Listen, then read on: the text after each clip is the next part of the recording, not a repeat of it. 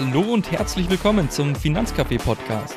Lass dich heute wieder von erfolgreichen Investoren, Visionären und Unternehmern inspirieren und lerne, wie du mit den richtigen Strategien finanzielle Freiheit erreichst. Mein Name ist Frederik Steimle und ich begrüße gemeinsam mit dir meinen wundervollen Interviewgast.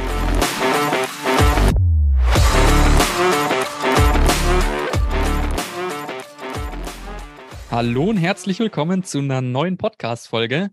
Heute im Interview der liebe Tom Glatter. Tom ist Steuerberater und ehemaliger Betriebsprüfer. Tom, ich freue mich, dass das geklappt hat. Schön, dass du da bist.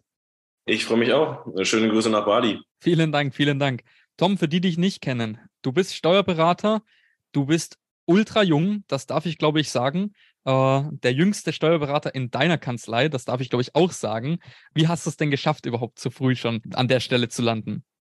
Gute Frage. Ähm, sagen wir es so, angefangen beim Finanzamt mit 18 damals noch und aber relativ schnell gemerkt, Steuern sind schon irgendwie interessant, auch wenn es am Anfang nicht so äh, aussah. Dann im zweiten Jahr gemerkt, ey cool, das machst du weiter, das wird was, aber definitiv nicht im Finanzamt.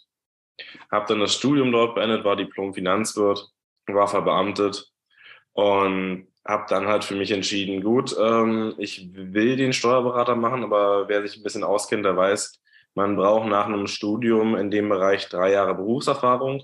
Und die drei Jahre wollte ich mir halt einfach noch sozusagen relativ leicht erspielen, indem ich sagte, ich bleibe im Finanzamt, mache vielleicht noch ein paar Fortbildungen. Dann wurde es der Betriebsprüfer noch im Finanzamt der natürlich auch super vorbereitet auf das, was danach kommt. Hab dann wirklich sozusagen meine Berufspraxis am 30.09.21 fertig gehabt und hatte am 4.10.21 dann die erste Prüfung. Ja, ja. Also es war wirklich sehr knapp, aber es passte.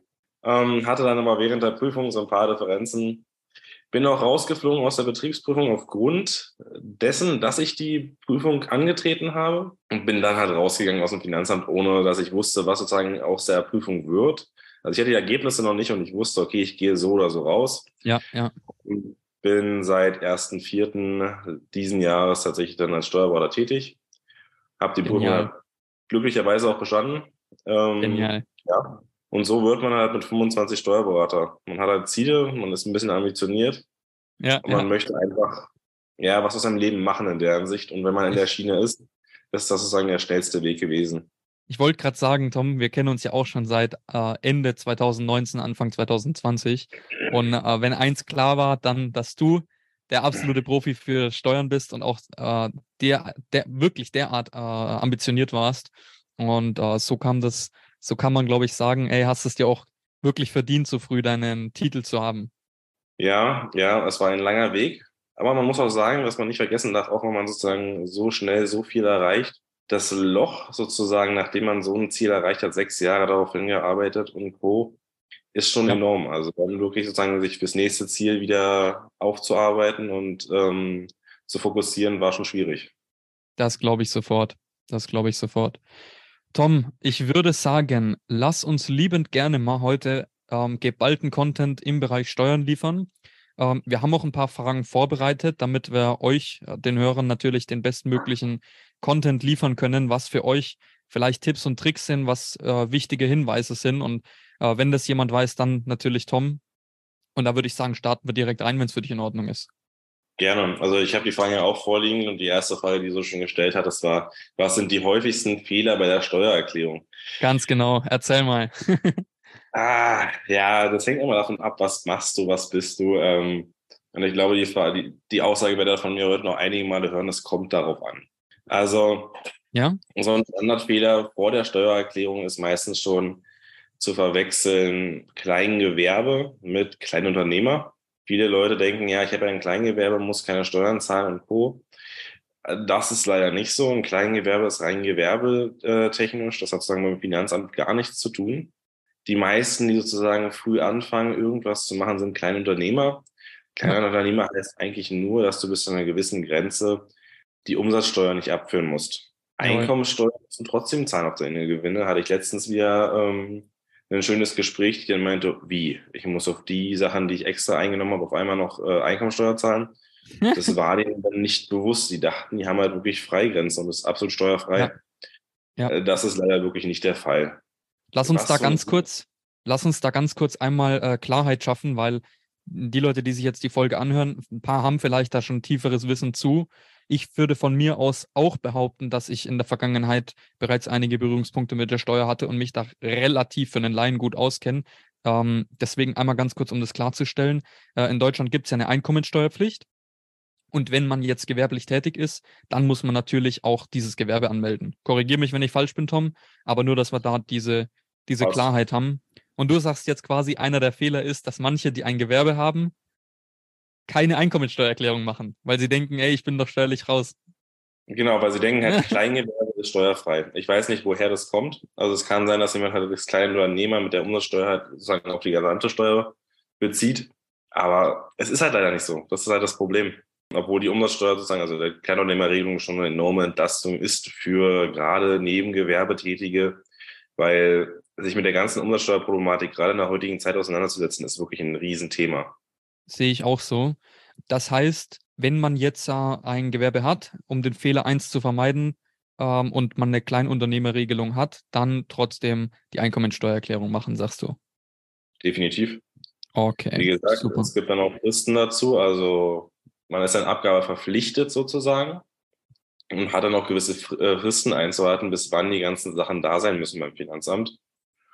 Und das muss man halt einfach beachten. Ja, ja. Ähm, kannst du vielleicht auch ein, zwei Fehler nennen in Bezug auf die, ja, ich sag mal, auf den Otto-Normalverbraucher, der jetzt vielleicht mal ein paar Mal investiert hat? Ja, Tricks und Fehler. Also sozusagen ein allgemeiner Fehler ist, ähm, es, das zieht durch alle durch, ob Otto Otto Normalverbraucher, der investiert oder Unternehmer oder halt Privatpersonen, die Arbeitnehmertätigkeit hat und aber eine hohe Werbungskosten, also hohe Ausgaben hat für die Tätigkeit, sind einfach fehlerhafte beziehungsweise fehlende Aufzeichnungen. Also klar, ähm, um es kurz zu erläutern, wir haben in Deutschland die Regelung, leistungsgerecht zu besteuern.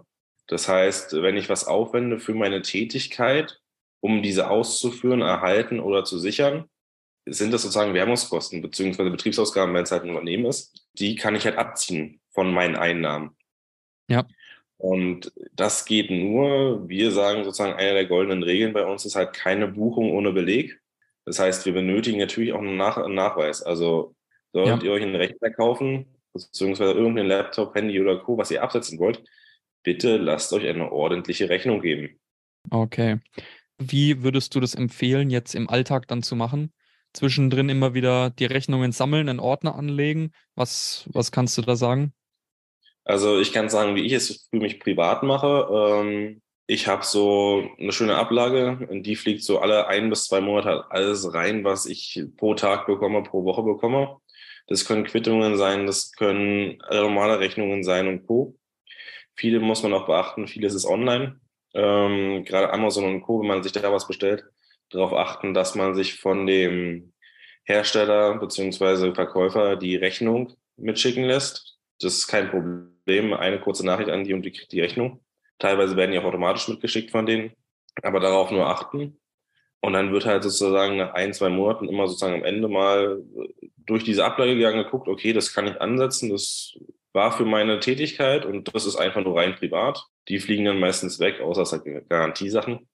Ja, ja. Aber die werden dann halt einfach sozusagen in den Ordner abgelegt und am Ende des Jahres gucke ich durch und sage mir, okay, die kann ich ansetzen und die nicht. Sehr gut.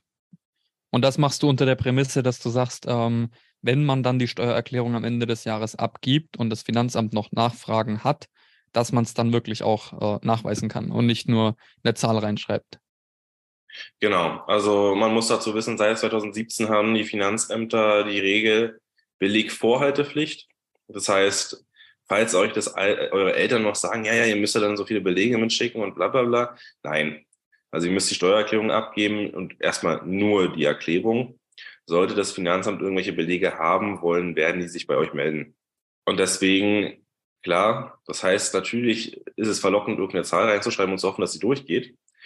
Aber das ist nicht der Sinn. Der Sinn ist tatsächlich sozusagen aus den Belegen die Zahl zu nehmen, einzuschreiben und wenn das Finanzamt fragt, halt dementsprechend die Belege rüber zu schicken. Sehr gut. Also sagst du, Fehler Nummer eins, keine Steu Einkommensteuererklärung machen, das unbedingt am Ende des Jahres immer beziehungsweise zu den Fristen abgeben. und du sagst dann auch die Nachweise parat haben. Am besten alles in einen Ordner packen oder digital ablegen, dass man es dann auch wirklich, wenn das Finanzamt nachfragt, hat. Genau. Da vielleicht auch ganz kurz die Frage, ab wann würdest du sagen, braucht man wirklich den Steuerberater? Oh, wann geht es nicht mehr anders? Das ist, eine, das ist eine wunderschöne Frage, weil die wird mir immer wieder gestellt. Beziehungsweise wir lehnen Mandanten auch ab, wo wir ehrlich zugeben, wir könnten es machen, aber es würde zu teuer werden. Ja. Also es würde halt einfach sich nicht lohnen, weil wenn wir da rangehen mit dem Gegenstandswert, den wir abrechnen und dann halt dementsprechend die Rechnung stellen, das lohnt sich nicht. Ja. Ähm, das ist teilweise auch nicht so aufwendig, dass man sagt, okay, wir machen das. Für einen normalen Arbeitnehmer, der wirklich 0815 Einkünfte hat und 0815 Ausgaben, also wo nichts Schwieriges ist und der es nicht selber machen möchte, kann ich immer noch einen guten, bitte aber Betonung liegt auf guten Lohnsteuerhilfeverein empfehlen. Ja. Die können da wirklich gut helfen und die sind auch relativ kostengünstig, beziehungsweise auch Rentner. Das ist, da sind Lohnsteuerhilfevereine wirklich perfekt für. Super. Ähm, Steuerberater, sobald du ein Unternehmen hast und mit dem Unternehmen wirklich Minimum fünfstellige Umsätze natürlich und wenn der Gewinn dann auch wirklich Minimum fünfstellig ist und stetig steigen wird und du irgendwann in die sechsstelligen Zahlen kommst, dann auf jeden Fall. Dann auf jeden Fall. Okay. Genau. Der nächste Punkt ist halt, wann auf jeden Fall auch. Und das ist einfach nichts, wo ich sage, das ist geldtechnisch wichtig, sondern das ist einfach, die Person wird es nicht hinbekommen. Und das ist, ja. wenn wir zwischenstaatliche, also sozusagen wirklich mit Ausland Beziehungen haben, Verträge und damit sozusagen arbeiten, weil das wird enorm schwierig. Und da wirklich den kompletten Überblick zu erhalten und dann auch alle Pflichten zu erledigen, wird halt schon schwierig. Okay. Da sind wir eigentlich schon bei der nächsten Frage auch. Wenn du sagst, als größerer Unternehmer kann man sich den Steuerberater nehmen, aber am Anfang vielleicht besser noch zur Lohnsteuerhilfe oder halt selber machen, wenn man sich damit auskennt. Ähm, da die Frage, was darf man denn alles steuerlich absetzen? Vielleicht gehst du einmal darauf ein, was man absetzen darf als Privatperson, gerade zum Thema Werbungskosten und dann vielleicht auch äh, zum Thema Dienstreisen als Selbstständiger wirklich? Oh, schöne Frage. Ähm, wieder ganz einfach, kommt drauf an. Also, als Arbeitnehmer ähm, habe ich die Werbungskosten sozusagen als meine Ausgaben. Werbungskosten ist relativ einfach geregelt, sozusagen alles, was dem Erhalt der Sicherung oder der, dem Erwerb einer Tätigkeit, also einer Vergütung gedient. Und unter dem Aspekt muss man sich die Sachen angucken. Das heißt, einfachste Sachen für mich, kaufe ich mir einen Laptop für die Arbeit, ist das für mich ein, also sind das für mich Werbungskosten? Kaufe ich mir Büromaterial für die Arbeit oder weil ich zu Hause noch nacharbeiten muss, ist das einfach Werbungskosten. Genau das gleiche ja. übrigens auch beim Studierenden. Auch alles, was für das Studium aufgewandt wird, sind dementsprechend Kosten. Da sind noch, ist sozusagen sind noch andere Unterscheidungen zu treffen, ob es Werbungskosten sind oder Sonderausgaben. Das hängt davon ab, welche Ausbildung es und welches Studium es ist, das erste oder das zweite. Aber insgesamt kann man sagen, sozusagen alles, was wirklich der Arbeit dient, kannst du absetzen. Dann gibt es so ein paar Sachen, die du gerade schon angesprochen hast, so wie Dienstreisen ja. und auch Wege, Wohnung, Arbeit, also der normale Arbeitsweg. Wenn du keinen Dienstwagen hast, der sozusagen dir vollkommen zur Verfügung gestellt wird und du keine Kosten hast, dann kannst du die Wege, Wohnung, Arbeit ansetzen.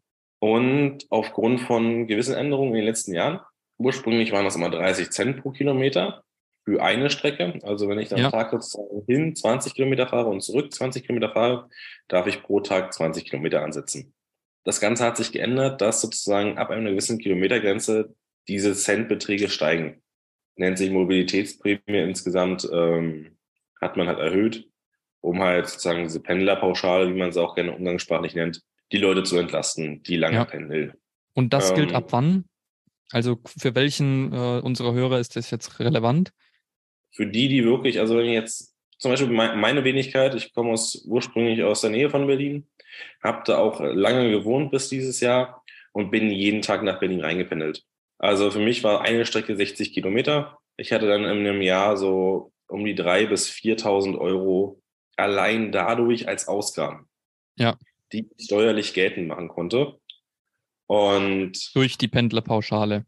Durch die Pendlerpauschale dementsprechend. Super. Okay. 3.000 bis 4.000 Euro wurden nicht versteuert, also kann ich abziehen von meinen Einnahmen. Und Das war schon ein enormer Punkt und natürlich auch eine gewisse Entlastung.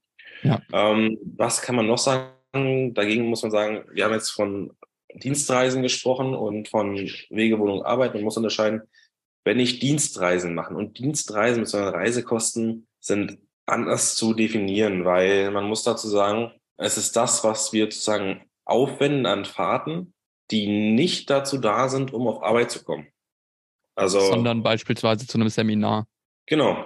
Oder einfach sozusagen, ich fahre, doof gesagt, als Vertriebler, angestellter Vertriebler. Ich habe meinen, wo, mein, mein Hauptarbeitssitz irgendwo und ich fahre zum Kunden. Das sind Reisekosten. Das heißt, da kann ich mir den kompletten Weg abziehen. Also nicht nur wie vorhin ne, die 20 Kilometer eine Strecke, sondern dann sondern auch den Rückweg hin und die 20 zurück.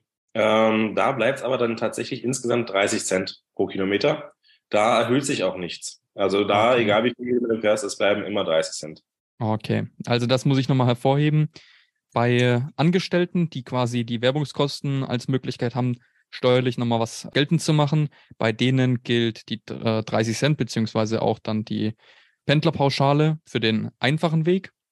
Und für die Selbstständigen oder Dienstreisen im Allgemeinen, da kann man dann quasi den Hin- und Rückweg geltend machen, aber nur mit 30 Cent. Ja, muss man wieder differenzieren, weil auch der Arbeitnehmer, also ein angestellter Vertriebler, kann halt für, äh, für seine Dienstreisen auch die 30 Cent ganz normal ansetzen. Ja. Genau, und da kommen wir halt eigentlich noch so ein Thema, was zur letzten Frage, die du gestellt hattest. Thema fehlerhafte Aufzeichnungen, beziehungsweise was sind so häufige Fehler? Hatte letztens zum Beispiel einen Mandanten, mit, mit, dem haben wir gesprochen, auch Vertriebler, wo ich meinte, wo sind denn da bitte deine Reisekostennachweise, dass ich sie ansetzen kann für dich? Und er meinte so, wie Reisekosten? Wie, so, ja, deine Fahrten für, ne, wenn du zu einem Kunden fährst, du hast mir doch erzählt, du fährst eigentlich nur zu Kunden und bist eigentlich nicht auf Arbeit. Ja, hm, nee, habe ich nicht aufgezeichnet. Ja, scheiße. Dann hast du aber auch häufig die Leute dann so sagen, oh nee, habe auch keinen Bock mehr drauf, machen wir ab nächstes Jahr. Ja. Und das ist immer so, wo du sagst, Leute, das ist richtig Geld. Das Tödlich. ist ein enormer Bestandteil. Und was man dazu sagen kann, ähm, was viele vergessen und was tatsächlich auch relativ, ja, manchmal in den anderen Podcasts wird es erwähnt, beziehungsweise sozusagen irgendwelche anderen Lohnsteuerhilfevereine werden es auch erwähnen, aber es gibt Verpflegungsmehraufwendungen. Was sind Verpflegungsmehraufwendungen? Kurz gesagt, du hast ja Aufwendungen, um dich zu verpflegen, wenn du betrieblich weg bist. Und das wird dir halt mittlerweile, beziehungsweise auch schon einiger Zeit, aber mittlerweile ist gestiegen, vergütet. Wenn du halt kein, also wenn, dir, wenn dir nichts gestellt wird. Das heißt, wenn du mehr als acht Stunden pro Tag abwesend bist von deiner Wohnung aufgrund von Dienstreisen, kriegst du halt dementsprechend dort einen Pauschbetrag, also einen festen Betrag, den du ansetzen kannst. Und wenn man halt wirklich im, viele Dienstreisen hat, beziehungsweise auch im Kundenservice ist und lange bei Kunden ist, beziehungsweise bei vielen Kunden ist nacheinander und nicht nach Hause kommt zwischenzeitlich, lohnt sich das halt enorm. Weil man quasi dann für die Nacht oder die Abwesenheit dann eine Pauschale beantragen kann, sagst du. Genau. Muss auch relativ ist simpel. Die? Man muss sich nur die Tage merken, an denen man weg war und muss tatsächlich sozusagen in der Steuererklärung auch nur die Tage eintragen. Also man unterscheidet zwischen normaler Abwesenheit, sozusagen ich war einen Tag mal mehr als acht Stunden weg bin aber früh von zu Hause gefahren und bin abends wieder zu Hause angekommen. Und man unterscheidet dann sozusagen aber noch, bin ich den ganzen Tag weg. Also bin ich jetzt zum Beispiel auf eine Dienstreise gefahren von Montag bis Freitag. Es ist so, dass man sich die Tage merken muss, an denen man angereist und abgereist ist. Dafür kriegt man sozusagen den halben Betrag und für die vollen Abwesenheit von 24 Stunden kriegt man halt sozusagen 28 Euro pro Tag. Super. Was im ersten Moment nicht viel klingt, aber wenn man es halt summiert, ist das schon ein enormer Bestandteil. Und vor allem sind es ja äh, Ausgaben beziehungsweise Beträge, die man da absetzen kann, die normalerweise die meisten nicht wissen und deswegen überhaupt nicht absetzen. Also da kommt genau. dann am Ende des Jahres schon noch was bei rum. Definitiv, definitiv. Ja, das glaube ich ganz wertvoll, noch zu wissen, dass man sagt, okay, nicht nur die Dienstreisen oder die Werbungskosten mit eintragen, sondern auch die Verpflegungsmehraufwendungen und da die Tage zählen, an denen man weg war, wenn ich es richtig zusammengefasst habe, und äh, die Abreise oder die, die Anreise oder Abreise nur mit einem halben Tag. Und dann äh, natürlich auch wieder dokumentieren. Genau. Okay, Tom, dann lass uns nochmal auf ein komplett neues Thema eingehen. Und zwar wird mich interessieren, weil jetzt auch äh, die meisten wissen es, ich bin mittlerweile hier auf Bali und habe auch hier meine Firma. bin somit auch nicht mehr in Deutschland einkommensteuerpflichtig. Aber die letzten zwei Jahre habe ich, oder die letzten drei Jahre habe ich natürlich das Ganze trotzdem noch gemacht. Und da war natürlich immer wieder die Frage im Raum, wann würde es sich denn rentieren, ins Ausland zu gehen, beziehungsweise da auch mal ein anderes Konstrukt zu fahren, vielleicht mit einer Holding oder was in die Richtung. Erzähl gern mal. Das ist ein Thema, was ich wirklich, ich mag es, aber ich hasse es auch, weil ich möchte jetzt niemandem zu nahe treten, aber gerade sehr junge, engagierte Leute, die denken, sie haben das Rad neu erfunden, kommen dann zu mir und meinen, ja, Holdinggesellschaft, Holdinggesellschaft, Holdinggesellschaft, da spare ich so und so viel Steuern. Und dann sagt man so, ja, sparst du. Aber übrigens, es bleibt dann noch in der GmbH. Das heißt, du, zu, zur privaten Verwendung darfst du es dann nochmal versteuern. Und Wie hoch ist da die Steuer? Hm? Zur privaten äh, Verwendung darf man es nochmal versteuern? Mit welchem Steuersatz? Genau. Kapitalertragssteuer. Oh, also okay. 25 plus Soli. Soli, genau. Und deswegen Holdinggesellschaft, dazu muss man sagen, wir haben noch Verwaltungskosten. Also so eine normale Holding, einfachster Bestandteil 3.000 bis 5.000 im Jahr. 3.000 bis 5.000 Euro wofür? Für die Verwaltung? Verwaltung. Ja. Plus dann nochmal, äh, was die wenigsten wissen, die Einnahmen aus der Holding selbst nochmal versteuern. Natürlich, also wenn, wenn die ganz normale Einnahme hat und nichts Besonderes ist, die zu versteuern. Also es lohnt sich ab dem Punkt, um es einfach sozusagen abzukürzen, wo du sagst, die Steuersparnis ist so hoch auf Ebene der Holding, dass ähm, die Verwaltungskosten halt das übersteigt. Also wenn man jetzt grob über den Daumen schlägt, dann ab einem Gewinn von wahrscheinlich, lass mich raten, von äh, 20, 30.000 Euro Gewinn, weil erst dann hat man den Gewinn plus die Kapitalertragsteuer abgeführt, größer gleich die, äh, die normal abzuführende Steuer. Mm -mm. Mm Holding macht Sinn, wenn wir über 100.000 Aufwärtsgewinn reden. Oh, okay, okay. Und dann reden wir wirklich von, es macht Sinn, weil der Arbeitsaufwand beziehungsweise auch die einzuhaltenden ähm, Fristen sind andere. Und damit muss man halt sozusagen einiges mehr machen, man hat einige Mehrkosten. Und dass sich das wirklich lohnt, sagt man sozusagen, ja, so eine kleine Faustregel, ab 100.000 Gewinn reden wir über die Sinnhaftigkeit einer Holding. Und äh, wie siehst du das Ganze von wegen ins Ausland gehen? Wie gesagt, das kommt darauf an, weil was, was, was hast du vor, was willst du genau machen? Das ist das ist wirklich dann sozusagen die direkte steuerliche Beratung, die wir dann auch wirklich unter, ähm, vornehmen. Wenn jemand mit einem gewissen Konstrukt kommt, was er hat, beziehungsweise was für Firmen hat er, was, wo, wo will er selber wohnen? Bei dir war es zum Beispiel relativ simpel. Du wolltest aus Deutschland raus. Ja. Du bist einkommensteuerpflichtig, du bist hier nicht mehr sozusagen vernetzt. Wenn hier aber jemand vernetzt ist, ist es halt schon enorm schwierig rauszukommen. Wenn er schon Holdings oder Gesellschaften hat, auch und will der wirklich raus. Also, ne, für dich heißt Wohnsitz zum Beispiel, also nicht mehr hier steuerpflichtig zu sein, heißt für dich halt, du darfst dich hier nicht mehr als sechs Monate im Jahr aufhalten und du darfst hier keine Wohnung haben. Ja. Und das können halt manche nicht, ne? die dann wirklich hier komplett ähm, geerdet sind in Deutschland. Und die sagen, nee, kommt für mich nicht in Betracht, geht nicht. Da stimme ich dir ähm, zu.